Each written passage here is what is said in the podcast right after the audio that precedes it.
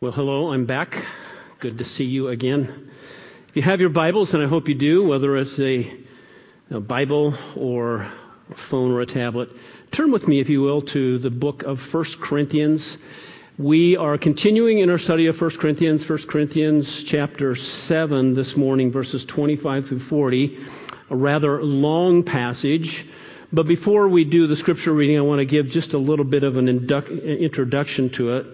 We're talking this morning about a singular focus, quote unquote. For Paul, the Apostle Paul, the singular focus is a life of sing- singleness. He is espousing that in the passage. He espouses that everywhere because he himself was single. In chapter seven, verse eight, Paul says this, "But I say to the unmarried and to widows that it is good for them to remain even as I." Apparently, Paul was not married and never married, and he was called uh, as a bachelor and remained a bachelor his entire life of ministry. And he says in this passage, and he will say uh, other places, this is a good thing. It's a good thing to not get married in certain instances. We'll talk about that as we go along. Um, this passage is like no other passage by the Apostle Paul. Many of the things that Paul writes are difficult to understand.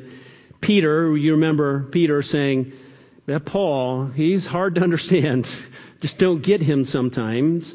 And this is one of those passages that is difficult, perhaps one of the, the hardest. There are a couple of others that are coming up here pretty soon, but this one is, is particularly hard.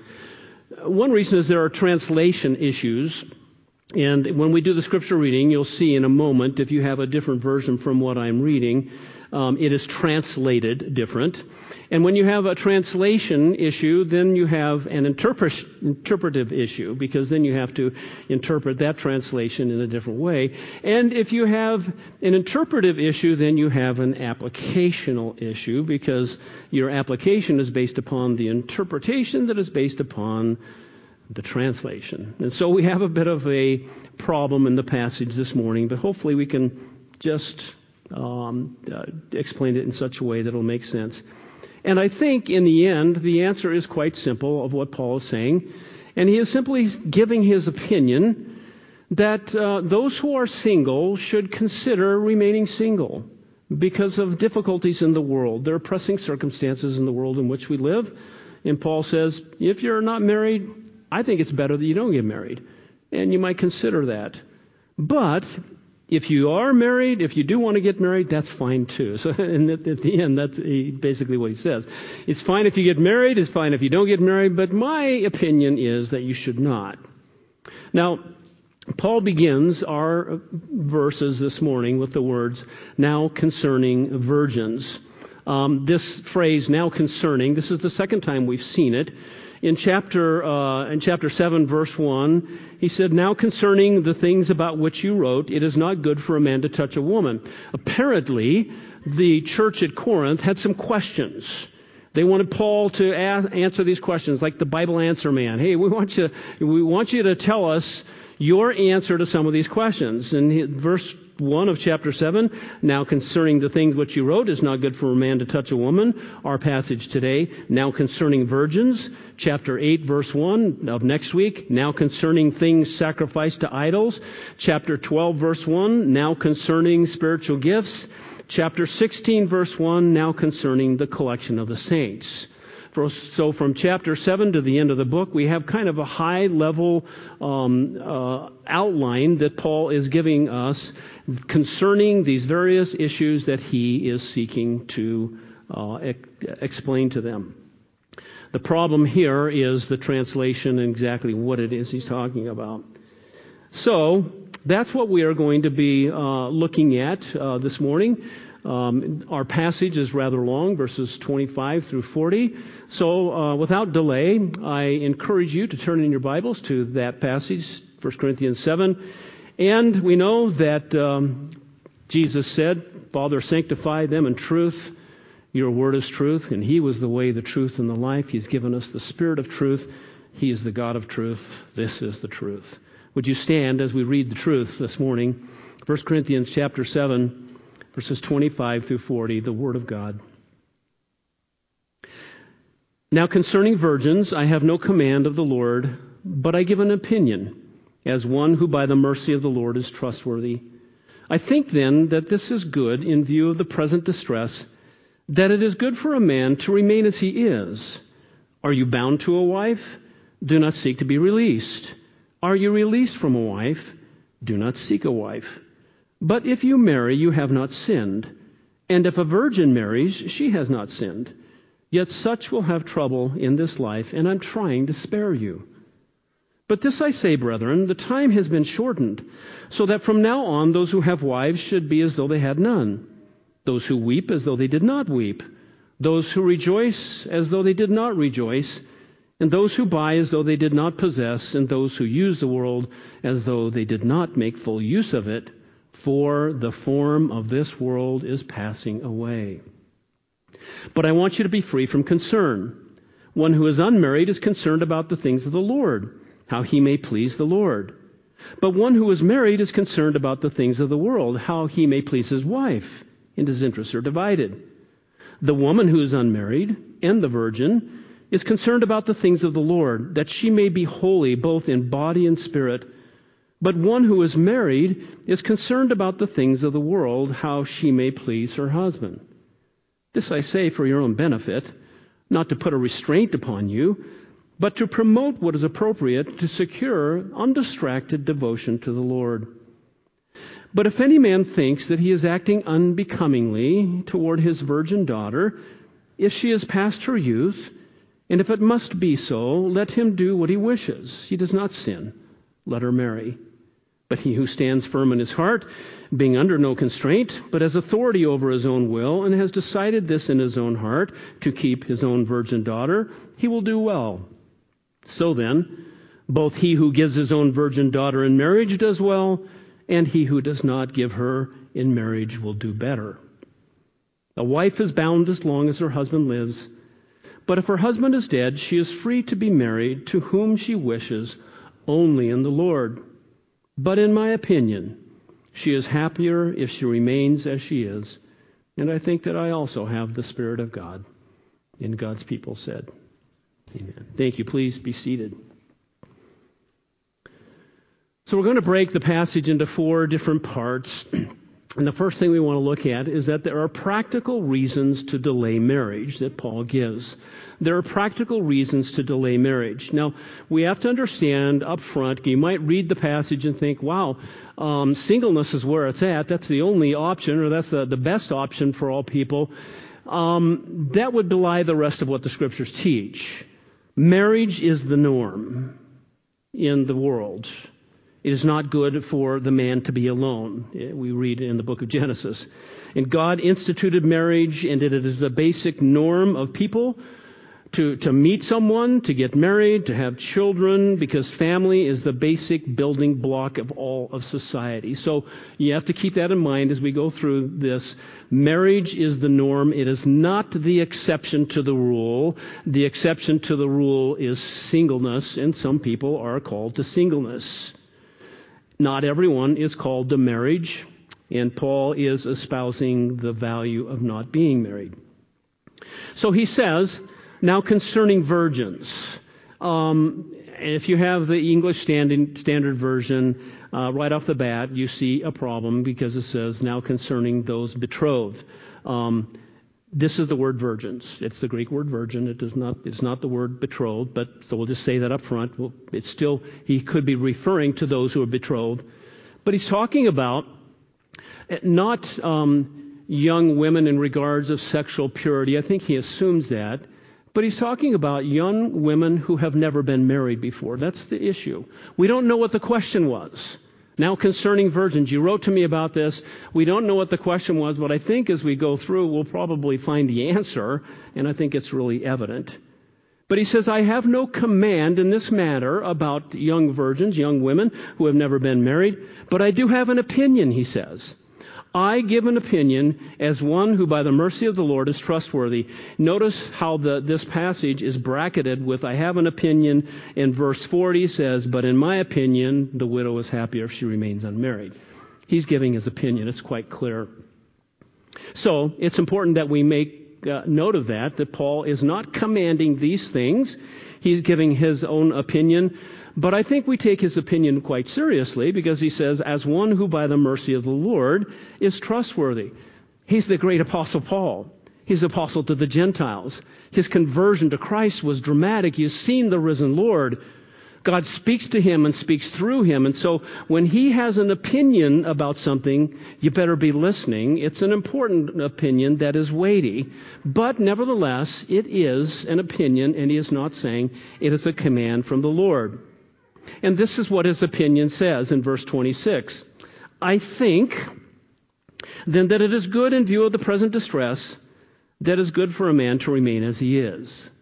Like last week, we saw if you come into the Christian life um, uh, uncircumcised, just stay that way. If you come in as a, as a slave, it's okay in recognizing that you are free in the Lord, and, and, and, and just learn to be content in whatever circumstances you are called to the Lord. And here he applies it to marriage by saying, if you are unmarried, in view of the present distress, just stay that way. Here is the thing that we don't know. What is the present distress? What is the crisis? It's important because he bases his argument on something that is happening that he doesn't say, tell us what it is.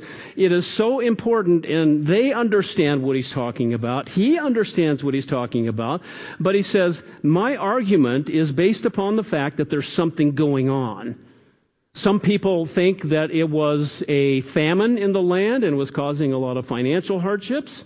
Some people say that maybe persecution had started in the church. We don't really have any historical evidence that's really, really um, helps us to understand that. But something is happening, and they understand it. So when he says, in view of the present distress, they go, yeah, they know exactly what he's talking about. So it might be like this. Say, at the height of the pandemic, I, were, I was away uh, traveling overseas, doing a missions trip or some kind of um, some kind of study leave for many months, and we had a number of young couples in the church who wanted to get married. And I were to write to, back to the church and say, in view of everything that's going on, what would you immediately think? Well, everything that's going on. You know everything that's going on. The pandemic and the financial crisis and all the things that are going on. If I were to say, in view of what's going on, I think it's, it might be a good idea that we just put a moratorium on weddings right now. That's kind of like what's going on here. And I think, since he says a present distress, it is something that may pass in time. And I think we need to keep that in mind. It might be the key to understanding the most more difficult part of the passages. So he says in verse twenty-seven, are you bound to a wife? He doesn't use the word marry, but he says, if you are bound to a wife, do not seek to be released. So if you come into uh, your faith and you're married, um, men, you don't seek to get free of that relationship. He might be talking about betrothed here, because betrothal was a binding contract that you would enter into to families, not just the man and a woman, but the, the fathers of these families. And it was a binding uh, contractual agreement that would be consummating at, consummated at the wedding. So perhaps he is talking about betrothal at this point. Are you betrothed, betrothed to a woman? Do not seek to be released from her. Are you released from a wife? Do not seek a wife. Maybe you came into uh, the faith and uh, you are a widow, or you had an unbelieving spouse who left you, you had nothing to do with it, or you're just single. Don't seek a wife, he's saying at this time, because of the present distress. But then he says, and this is what he says all the way throughout, but if you marry, you have not sinned. And if a virgin marries, she has not sinned. Yet such will have trouble in this life, and I'm trying to spare you. And that's the key of what he's getting at. Marriage is difficult. Marriage is complex, and there may be some circumstances in life in which it might be proper to delay a marriage. And that's what he's saying basically here. So just let's just get right to a couple of lessons here that, that I think will help us. Number one, if you are single, I would like you to consider, and the Apostle Paul would like you to consider, that God may be calling you to a life of singleness. You may. God may be calling you to that, whether you've never been married, whether you were previously married, perhaps you were divorced or widowed. Consider that God may be calling you to a life of singleness, and that's basically the emphasis that Paul is giving throughout the passage. It's a good thing. There are advantages to living a life of singleness, is what he's going to say. We know that there are great advantages to being married, and that is the norm. But he is saying, consider that you may be called to a life of singleness. Now, as we saw earlier in this chapter, singleness is a gift. It is a gift of celibacy, that a person is able to go through life and they and, and they're able to le- live a life free of those passions. Some people are gifted that way. Most are not. But some may be, and there may be some, even in our congregation, that need to think about that. Second of all, our second lesson is this. Circumstances may delay marriage, but don't let them become an excuse. And I think we see more of that in our culture than we see the other, that people use circumstances to delay marriage. I have an opinion as well. And I think Paul would agree with my opinion, and my opinion is this. Long engagements are not wise. They're foolish. You're asking for trouble. Sometimes people use circumstances as a means of uh, delaying uh, a wedding or de- de- de- delaying um, uh, marriage itself. And I say this after decades in ministry. The, it, you know what the bottom line is usually? Money. The bottom line is usually money. So here's the way it goes. And people say that, you know, there are ex- exigent circumstances. There are pressing circumstances in which it may not be wise at the moment to go forward with a wedding and a marriage. Maybe there's an illness in the family. Maybe uh, bride or groom are ill. Maybe there's a geographical issue that needs to be taken care of. And there might be some practical things, but they should be temporary. But today, in our society, most young people are predisposed to delaying rather than committing, particularly young men. And so, young men, I'm talking to you, okay, particularly. You know, young Jimmy, he's shuffling his feet, and he's got a girl, and, and maybe they're wanting to get engaged, or they are engaged, and he's going, you know, I just have um, six more years of night school, and then I'll be free. You think I'm making stuff like that up? No, that happens all the time. And so it, w- once I get through college, then we'll be ready. Once I get through, uh, I get a mortgage. Once I get settled into my career, then that's the time to get married. I tell you what, four years of engagement uh, through uh, through college, you're asking for trouble. And young Jimmy, you're a better man than I. And the, the reason that Paul says this is, earlier he said, it is better to marry than to burn in your passions. And honestly, I can tell you from experience of counseling many people, it is not wise. We we use many, many excuses for young people to not get married. And young Jimmy, um, he will keep her on the hook for a long time. And you know that, don't you? So oftentimes that young woman will stick with Jimmy for year and year and year and year, and she's waiting. She'd marry him in a minute.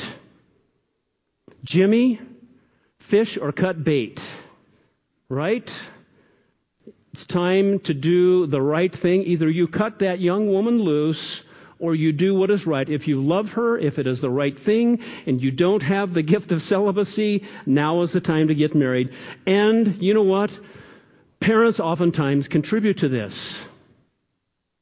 You know, you shouldn't even think about getting married until you finish college. You shouldn't even think about marriage until you uh, have your career. You shouldn't even think about college until you pay off your student debt. You shouldn't even think about marriage until you think about uh, paying off your car. And that's not even talking about children. What is the bottom line? Money.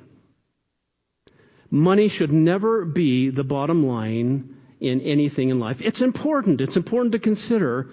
But if that is the bottom line in which you make decisions, you're asking for trouble. I've seen more and more young Christian couples over the last few years who live together. And you know why? Pragmatism, money, it's easier that way. Jimmy, don't use that excuse. Long engagements are not wise. So, there are reasons to delay marriage, but don't use circumstances as an excuse. The second thing we see in verses twenty-nine through thirty-five is that worldly concerns, there are worldly concerns to consider in marriage. You need to think about what marriage is going to entail if you are a young person, if you are not married, if you are formerly married, if you are a widow. And you need to consider that there are, that marriage is very, very important. He says in verse twenty-nine, "This I say, brethren, that the time has been shortened." And he ends the, these verses with, in verse thirty-one, "For the form of this world is passing away." We live in an age of anticipation of the return of Christ. Our time on this earth is limited. It is compressed for the believer. You do not have forever on this earth. And you need to live as one who is detached from the world because the world is passing away. Every aspect of our lives should be lived with this eternal perspective in view. Our time is limited, and we are here to propagate and to promote the gospel, and we are here to let go of the things of the world. Therefore, we are called to adopt an urgent and eternal perspective on our lives. Your job, your family, and particularly your marriage even is what he's getting at here. We are to live with a certain detachment from all things in the world. So given that, he goes on to say this, it might help you to understand what he's saying, that he's not speaking literally, but it's rather in a poetic way. The time has been shortened so that from now on those who have wives should be as though they had none. Those who weep as though they did not weep. Those who rejoice as though they did not rejoice. Those who buy as though they did not possess. And those who use the world as though they did not make full use of it. For the form of this world is passing away. Because of the age in which we live and our role in propagating the gospel, we are to live detached from the world. So when he says, you are to live, husbands, you are to live as if you didn't have a wife, he's not saying you live your wi- your life and you just forget about your wife. That's not what he's saying, because we know the rest of what Scripture teaches, don't we, about this? Husbands, love your wives as Christ loved the church. Our love for Christ is to exceed the love, our love of others. Matthew and Luke, Jesus taught that. And unless you love me more than father or brother or anyone else in the family, you're not worthy of following me. And so we know that that's, Paul is not saying, act like you're not married. That's not what he is saying. He is saying there's a detachment in this world because marriage is passing away. It's part of the world. Notice what he said, that those who have wives should be as though they had none, and he's going to talk about that, about that later. This is the thi- one of the things of the world, marriages. We'll see that in verse, verses thirty-nine and forty, there is no marriage in heaven. And so we are to live lives focused upon Christ. When he, so, so when he says weeping and rejoicing, we're not to be con- controlled by the changing circumstances of life. One day you're going to be up, the next day you're going to be down, but you can't be controlled by that. Buying and possessing and use of the world. The world is passing away. And materialism and love of the world, that's to be renounced and given up, because we live as those who are looking forward to the hope of Christ that he might return at any moment. So knowing what he's saying there, he goes on to give some very practical advice. Verse thirty-two. But I want you to be free from concern. And he's going to talk about unmarried men and married men, unmarried women and married women. And so he says the one who is unmarried is concerned about the things of the Lord, how he may please the Lord. It's true. If you don't have the encumbrance of marriage, you've got time on your hands.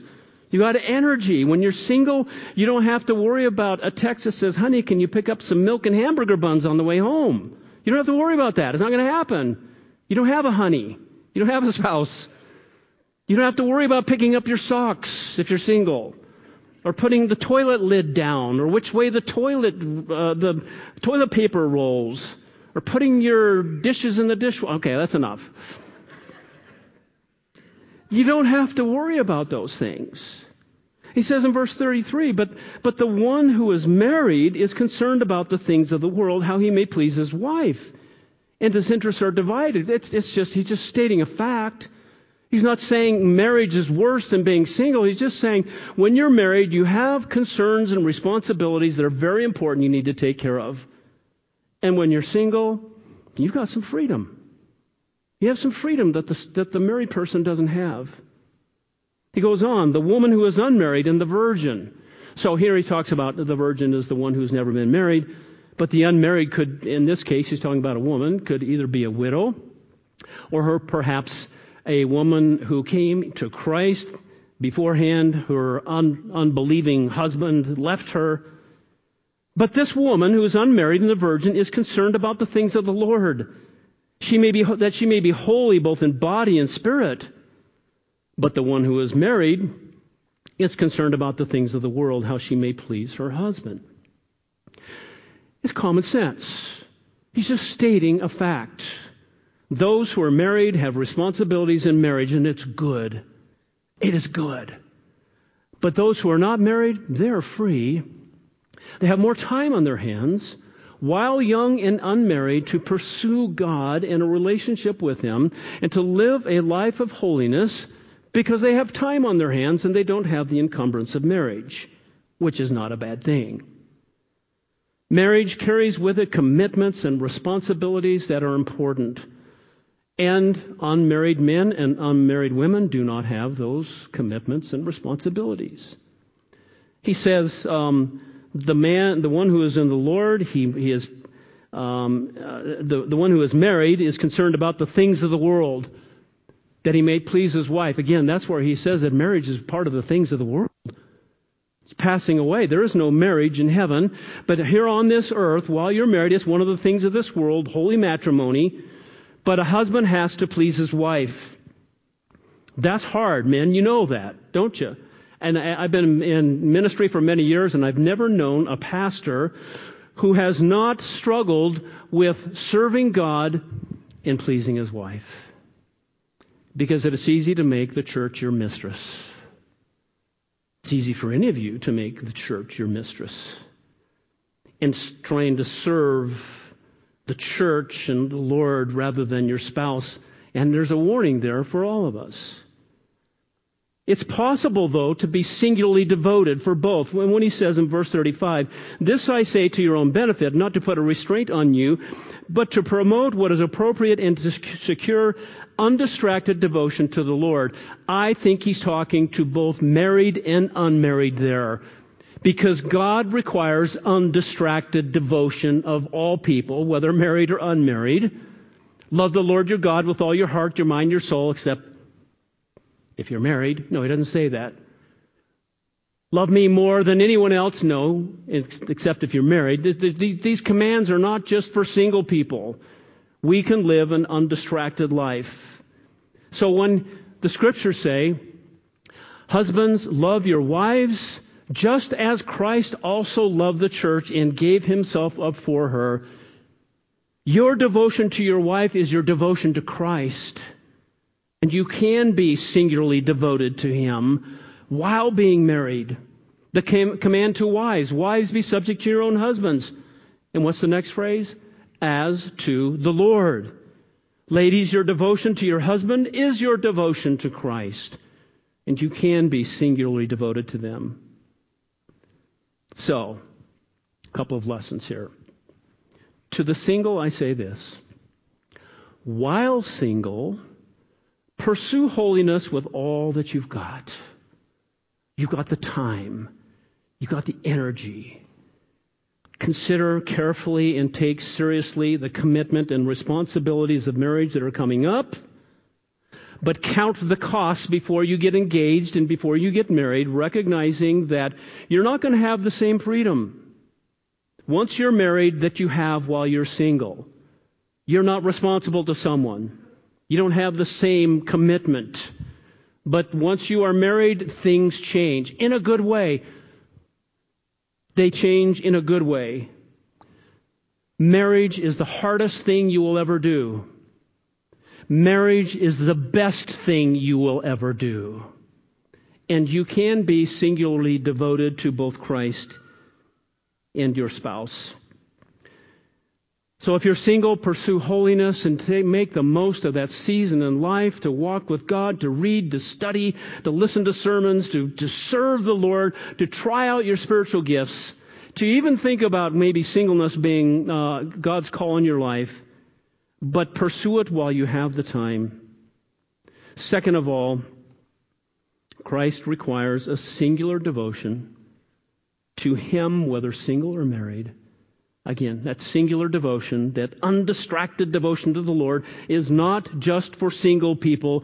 It is for all of us. We're all called to serve God and to focus our lives on Him, whether called to marriage or whether called to singleness. We are called to an undistracted focus and devotion to Jesus Christ. And we can. We can do that by His Spirit because we've been given the command. So we've seen practical reasons to delay marriage and worldly concerns to consider in marriage. Young people, think about what's ahead and count the costs, and that's why we we believe so strongly in premarital counseling for those who are going to get married. There's so much to tell you about how difficult it's going to be, how wonderful it's going to be, how what the, the problems are that you might have, how to resolve those problems that you might have. So we take very seriously the commitment to premarital counseling. The third thing is that there is a genuine freedom in the decision to marry. Paul has very, been very clear about it up front, and here is where he gets to probably what the real question was. We still don't know what it was. But there is a genuine freedom for people to get married, to make that decision. He's already said it. If you want to get married, fine. If you don't want to get married, that's fine too. I prefer that you not. So uh, here is where we have the interpretation or the translation problem. I'm going to put up to you, for you on the screen the New American Standard Version and the English Standard Version of verse thirty-six. And you'll see the problem right away. N A S B says, if any man thinks that he is acting unbecomingly toward his virgin daughter, if she is past her youth, and if it must be so, let him do what he wishes. He does not sin. Let her marry. The English Standard Version says, if anyone thinks that he is not behaving properly toward his betrothed, if his passions are strong, and it has to be, let him do as he wishes. Let them marry. It is no sin. The N I V, by the way, is very similar. It says, if anyone is worried that he might not be acting honorably toward his virgin he is engaged to, uh, engagement is not a concept that was even part as a Western concept, so it's a, an unfortunate translation. But here what we have, and I, I think I put it up here, where it's you see the words in italics. And in the New American Standard, whenever there is a word that is not in the original, it's put in italics. Not for emphasis, but to show you, you know, like in, in parentheses, that it's not in the original. If any man thinks he is acting unbecomingly toward his virgin daughter. The word daughter is not in the original. Literally it says, if he is acting unbecomingly toward his virgin. That's all it says. In the English Standard Version, it says, if anyone thinks he is not behaving properly toward his betrothed, that's in italics because it is not the word betrothed, it is the word virgins. So we have a problem. He may be talking about betrothal, and that may be what the sense of the passage is, but we have to be careful in the translation, and, and you can imagine um, all manner of ink has been spilt about, you know, what does this really, really mean? And if you want to study that out further, I'm going to let you do that. But I don't. I think that in the end, the application is the same. If it's a father in betrothal, a father basically has the control over his daughter, virgin daughter, who's never been married. He's got an arrangement, an agreement with another family, another father. And basically what he's saying, if if he realizes that his his daughter does not have the gift of celibacy, the gift of singleness, he should let her get married. Maybe she's boy crazy. Maybe she's head over heels in love with this guy. It is not a wise thing for him to say, I'm just going to keep her a virgin. Uh, John MacArthur thinks that he's talking of that there is a vow that a father has taken to keep his daughter a virgin. It could be, we don't know that really for sure. But if the betrothal, this is the, the classic interpretation of, the, of this passage, that you have a father whose daughter is a virgin, and uh, the question is, is it a sin for her to get married, or is it a sin for her to, to remain single? And the bottom line is, dads, if she's not built for the single life, you let her, let her get married. The other version, if you have a man who is betrothed to a young woman, and in this case, he is having trouble with his passions, and it can be translated either way. In other words, he is not gifted with singleness and celibacy, and he's acting unbecomingly toward his, his own virgin, and that's the word, not betrothed. If he's having a hard time, it's okay, get married. In fact, it's better that you do, perhaps. So those are the two ways that this can be interpreted. And he goes on to say in verses, verse thirty-seven, for instance, of the in the E S V, whoever is firmly established in his heart, being under no necessity, but having his desire under control and is determined, this is his heart, to keep her as his betrothed, to keep her as a virgin, he will do well. So then he who marries his betrothed does well, and he who refrains from marriage will do even better. Paul shows his bias, his opinion. It's better not to get married. New American Standard says, but he who stands firm in his heart, being under no constraint, but his authority over his own will, and has decided in this in his own heart, to keep his own virgin, he will do well. And he, if, in other words, he recognizes that she is gifted, and I'm just going to uh, allow her to stay a virgin for however long. And she says, thanks, Dad. I don't know how that works, but excuse me. And so then both he who gives his own virgin daughter in marriage does well, and he who does not give her in marriage will do better. In any case, however this is translated, you see that there is freedom. They have the freedom to make the, make the choice. If you are engaged, you have the freedom to get married.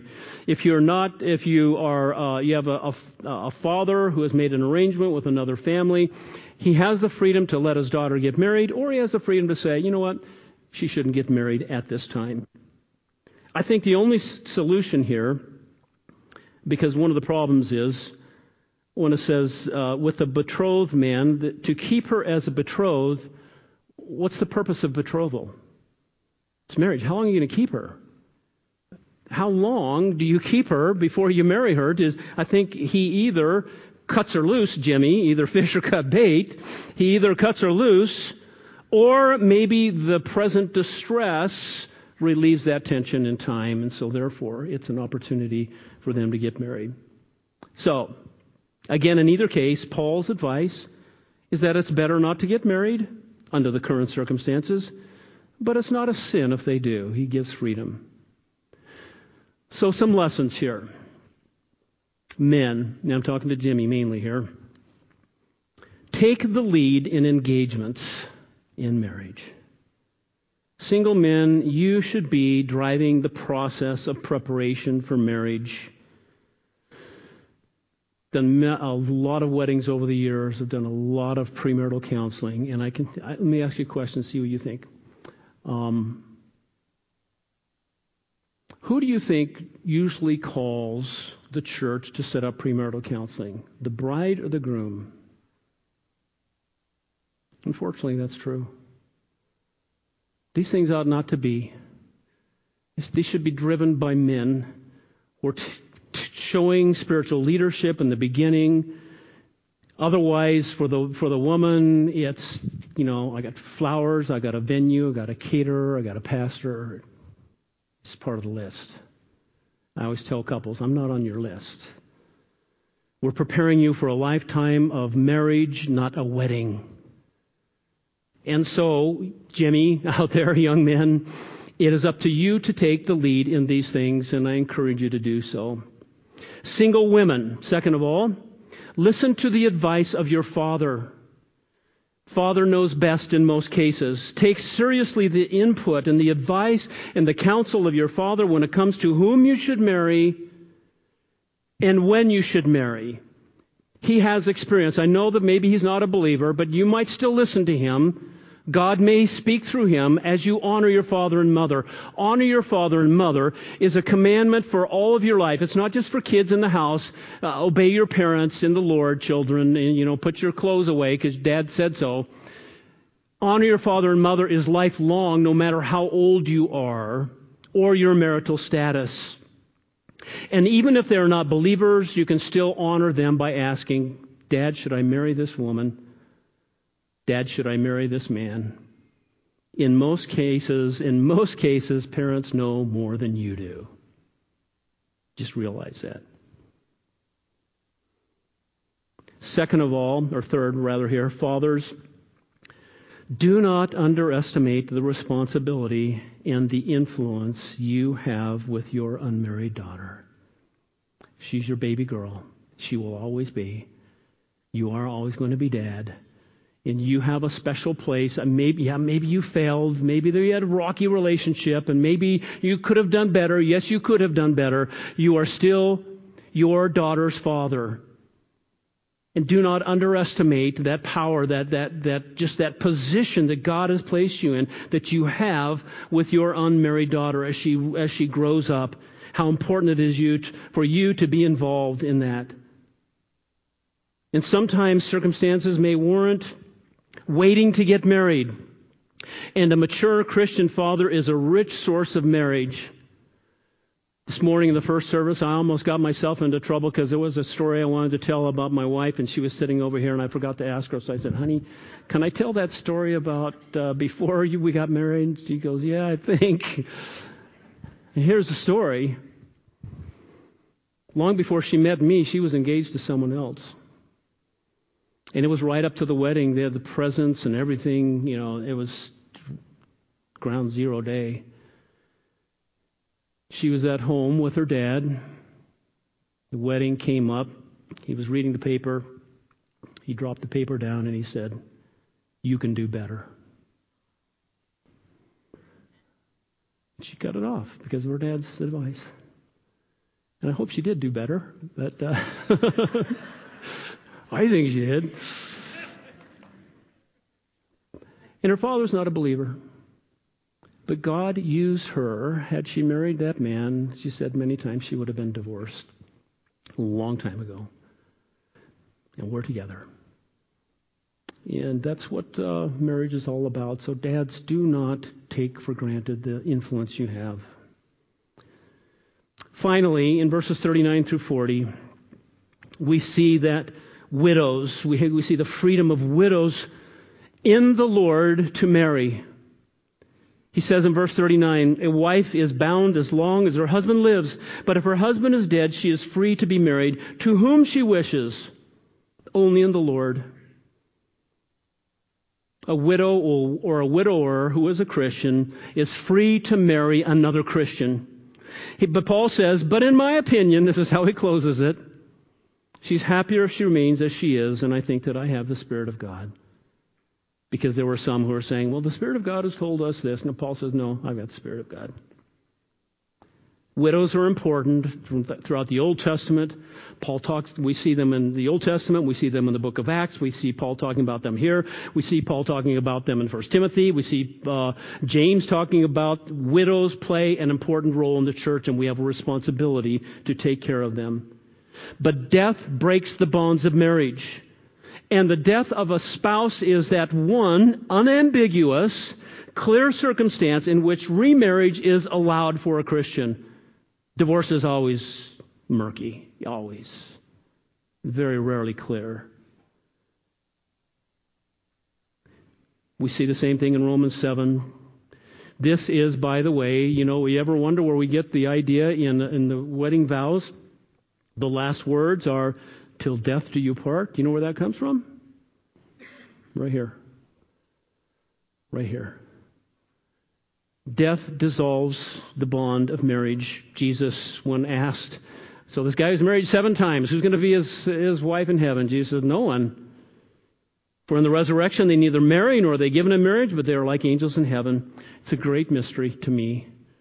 Um, I've been married for a long time. To the, what does that mean? I've thought about this often. The love of my life. We've become one flesh. We've made babies. We've made memories. We've made war. We've made peace. For many, many years, what kind of relationship will I have with Tara in heaven? I don't know. But we won't be married. We know with certainty that we will all be totally fulfilled in Christ. And there will be no regret. And there will be no defect that you are not married. And, and the fact that you are no longer one flesh with your spouse. There is one marriage in heaven. We are the bride of Christ. It's mysterious to me. But Paul allowed for this freedom. And so the lesson for you, if you are a widow or a widower, is this. Widows and, and widowers, you are free before the Lord to remarry a Christian. And if you are came into the faith divorced, or if you had a, a biblical divorce, that freedom is there as well. But we're talking about widows and widowers. And I know I've talked to, to over the years. Uh, we just, over in the last ten days, we did two memorial services of those who lost spouses. And I can't even imagine. But I've talked to many widows and widowers over the day who have this idea, honestly. I think I'll be sinning against my former spouse if I get married. No.